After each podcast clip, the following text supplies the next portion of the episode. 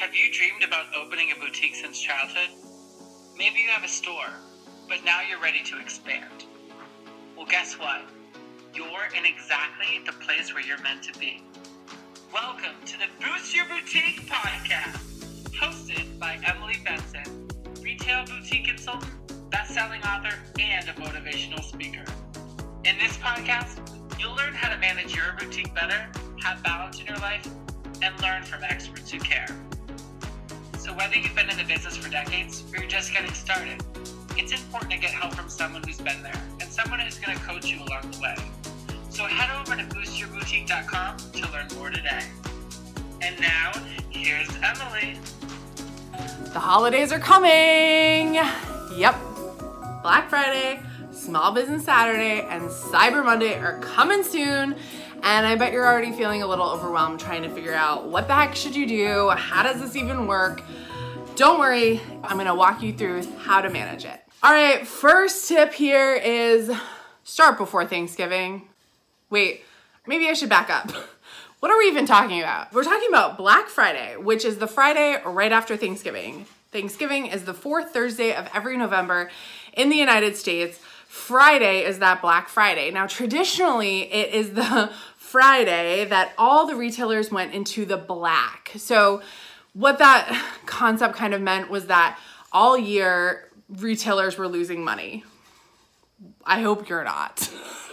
And then on Black Friday, they would make all this money and they would go into the profit zone. Now, that's not true, but we still call it Black Friday. Black Friday is the start of it. Then Small Business Saturday is the Saturday after Thanksgiving, and that is when American Express started this small business campaign because Black Friday was really focused on big retailers. They said, hey, we need to do something for small businesses like you and me, and we're gonna do this Small Business Saturday marketing promotion to our people, to our members, and it's just kind of exploded. So that's Small Business Saturday.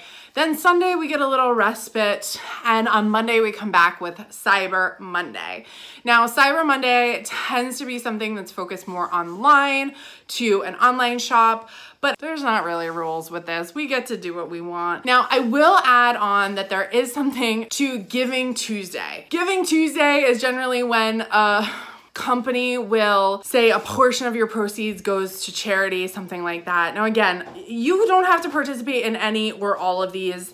I'm gonna give you some tips here to just see what works for you. So first and foremost, I think it's really good to start before Thanksgiving. So because everyone is so focused on that weekend, I think if you can capture your customers before Thanksgiving on Thursday, you should do it. So whether that means starting on Monday, Tuesday, sometimes doing an all-day sale or something on Wednesday, that can really be effective. So you're just, you're making sure you're covered before you even go into that weekend. My second tip for you is that you don't always have to run sales, okay? Everyone thinks to run a sale on this, I have to run. You don't. I want you to come up with really fun things that are gonna be perfect for your customers over this time frame. Maybe one day is like a sale on a certain department. Maybe you do buy one, get one fifty percent off. Maybe you do buy more, save more. So you buy two of something and you get twenty percent off. You buy three of something, you get thirty percent off. On and on we go.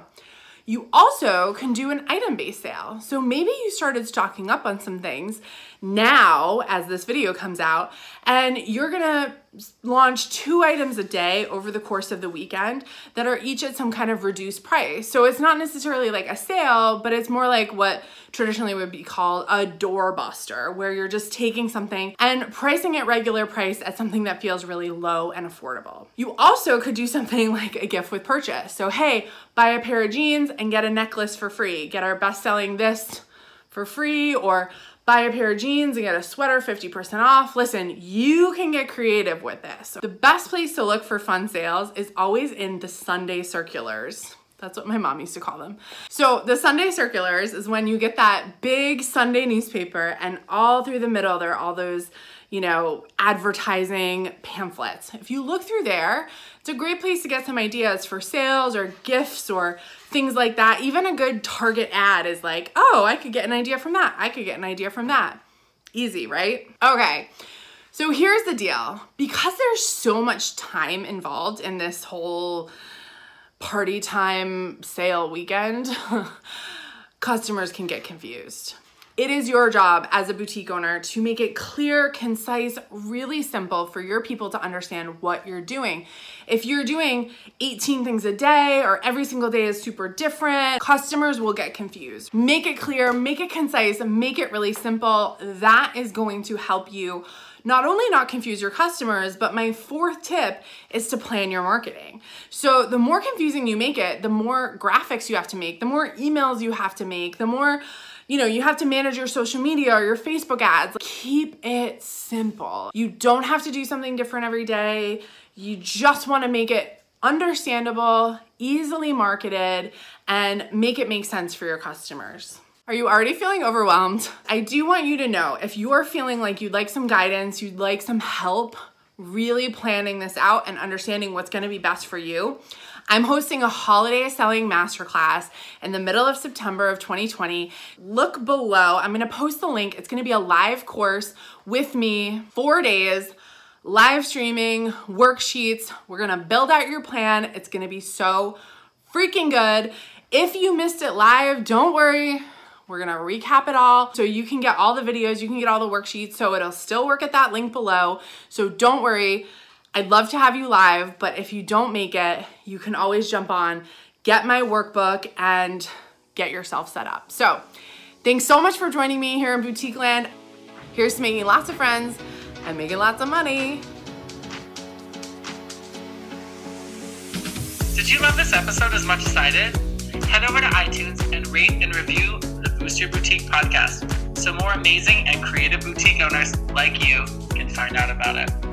And don't forget, head over to boost your boutique dot com to learn more.